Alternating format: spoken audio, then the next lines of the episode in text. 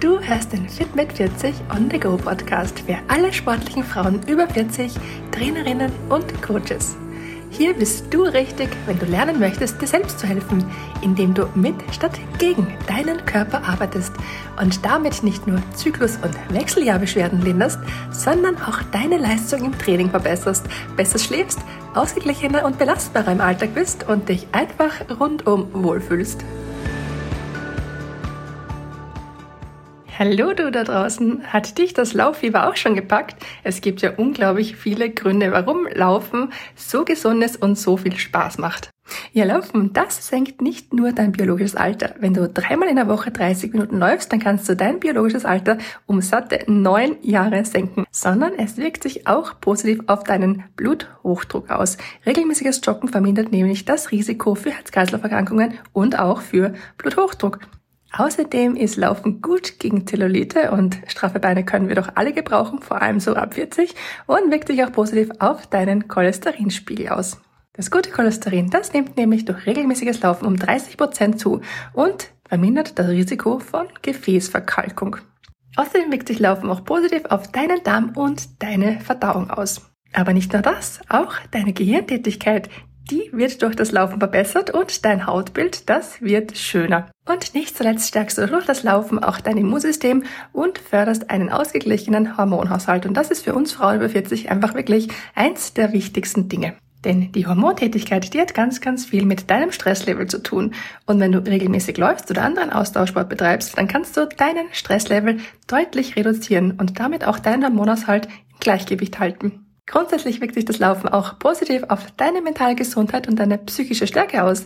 Denn wenn du läufst, dann schüttest du vermehrt Noradrenalin, Dopamin und Serotonin aus. Und das macht dich weniger anfällig für Stimmungsschwankungen und insgesamt optimistischer und fröhlicher.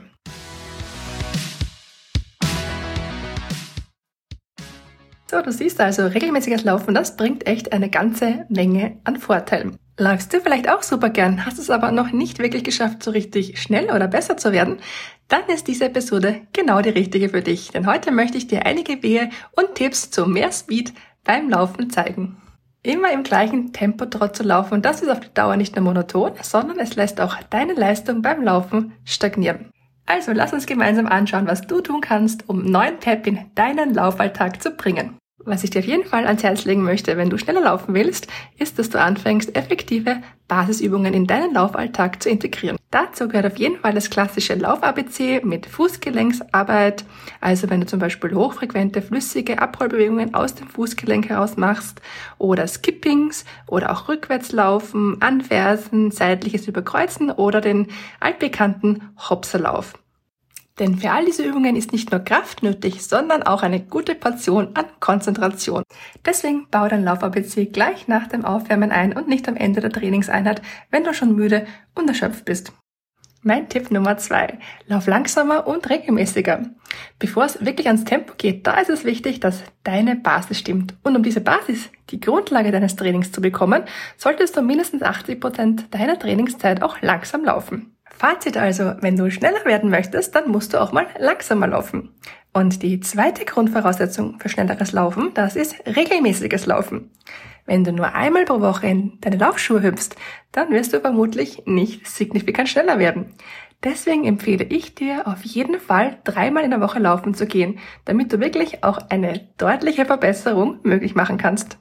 Der größte Fehler ist meiner Meinung nach Angst davor zu haben, wirklich langsam zu laufen. Viele Läuferinnen, die fürchten sich nämlich davor, nicht schnell genug zu laufen. Sie glauben dann nämlich, dass sie nicht die nötige Wettkampfhärte oder den Willen entwickeln, dass sie durchhalten können, weil sie sich ja subjektiv nicht wirklich hart anstrengen.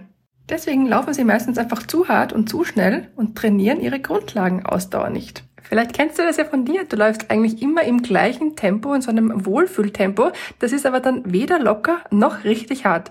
Und genau das ist dann der Grund auch, warum du dich nicht verbessern kannst. Deswegen merkt er einfach, locker ist locker und hart ist auch richtig hart. Locker Trainingseinheiten, wie zum Beispiel Grundlagenausdauer-Trainingseinheiten, die versuche ganz gemütlich zu absolvieren.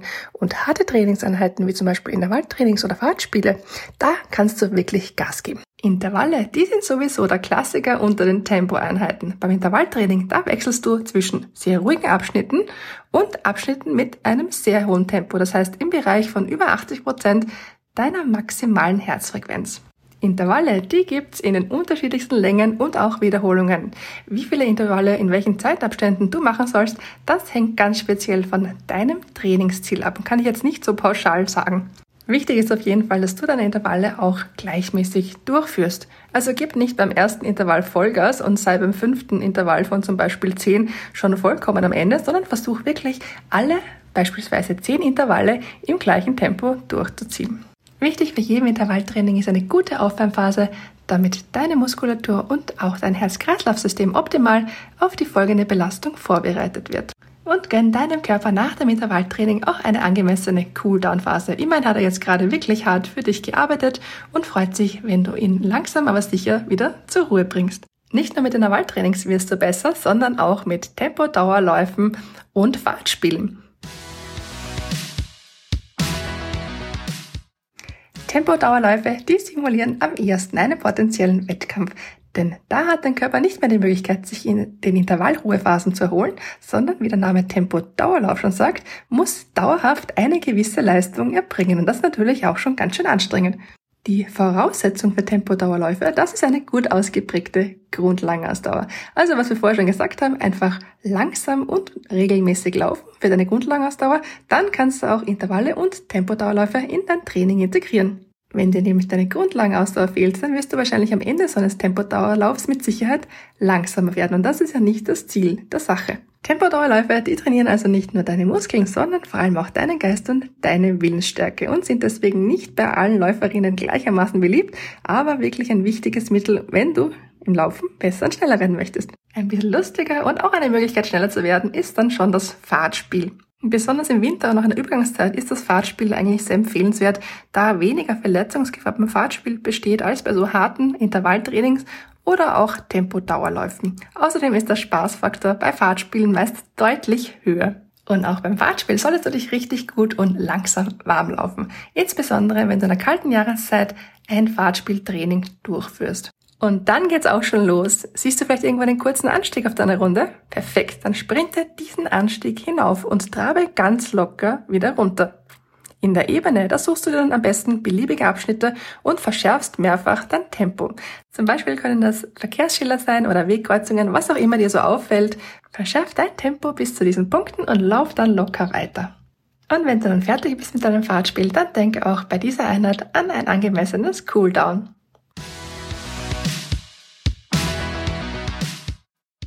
Jetzt haben wir schon ganz viel über Lauftipps gesprochen.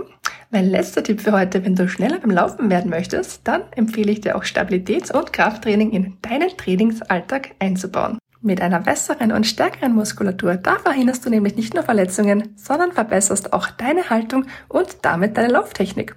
Und mit einer besseren Lauftechnik, da fällt es dir dann bei weniger Energieaufwand einfach leichter, schneller zu laufen. Genial, oder?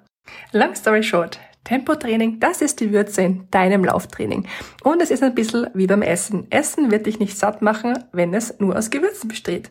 Also es gilt immer erst Grundlage, dann Tempo. Wenn du jetzt Lust aufs Laufen bekommen hast oder einfach auch schneller beim Laufen werden möchtest, aber nicht weißt, wie du das alleine umsetzen sollst, dann melde dich doch gerne bei mir. Ich helfe dir dabei und freue mich schon auf dich.